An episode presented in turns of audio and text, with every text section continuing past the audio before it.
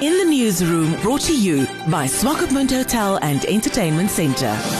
Human wildlife conflict is still in the news, and elephants, especially now with the debacle in Gobabis, are in the news. In recent weeks, it has been reported that desert elephants are returning to commercial farms due to the rain, and that might pose problems to farmers. Piet Gouws, a farmer and president of the Namibia Agricultural Union, speaks to In the Newsroom. There's one thing that we must clearly understand. There's no real distinction between a desert elephant and an Etosha or a normal elephant elephant. There is a certain small population desert elephants that adapted really to the desert and the riverines towards the sea.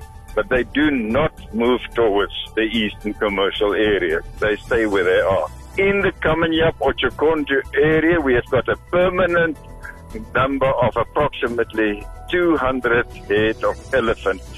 That's a devastating number of elephants in the commercial sector. They moved especially because of the drought in the northwestern part to the eastern parts and they will move further east and it's a devastating situation. We really experience big problems.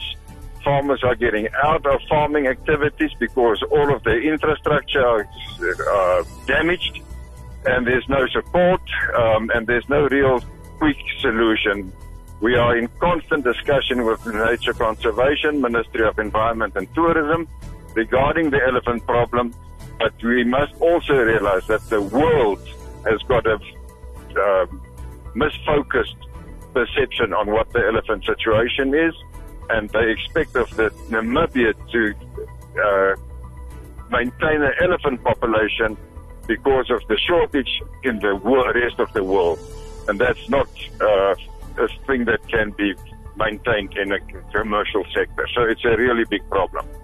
Well, there is a solution. The problem is the emotion that's going to with that.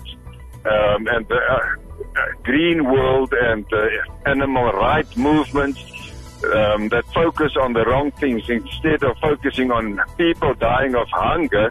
They are focusing on an overpopulation of elephants that is uh, a devastation to the whole uh, uh ecologi- ecological area.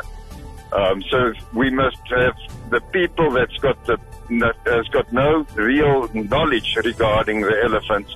We must get them to understand what is the problem and focus on the problem and solutions, and not get emotional on that, but get practical. In the newsroom, brought to you by Swakopmund Hotel and Entertainment Centre.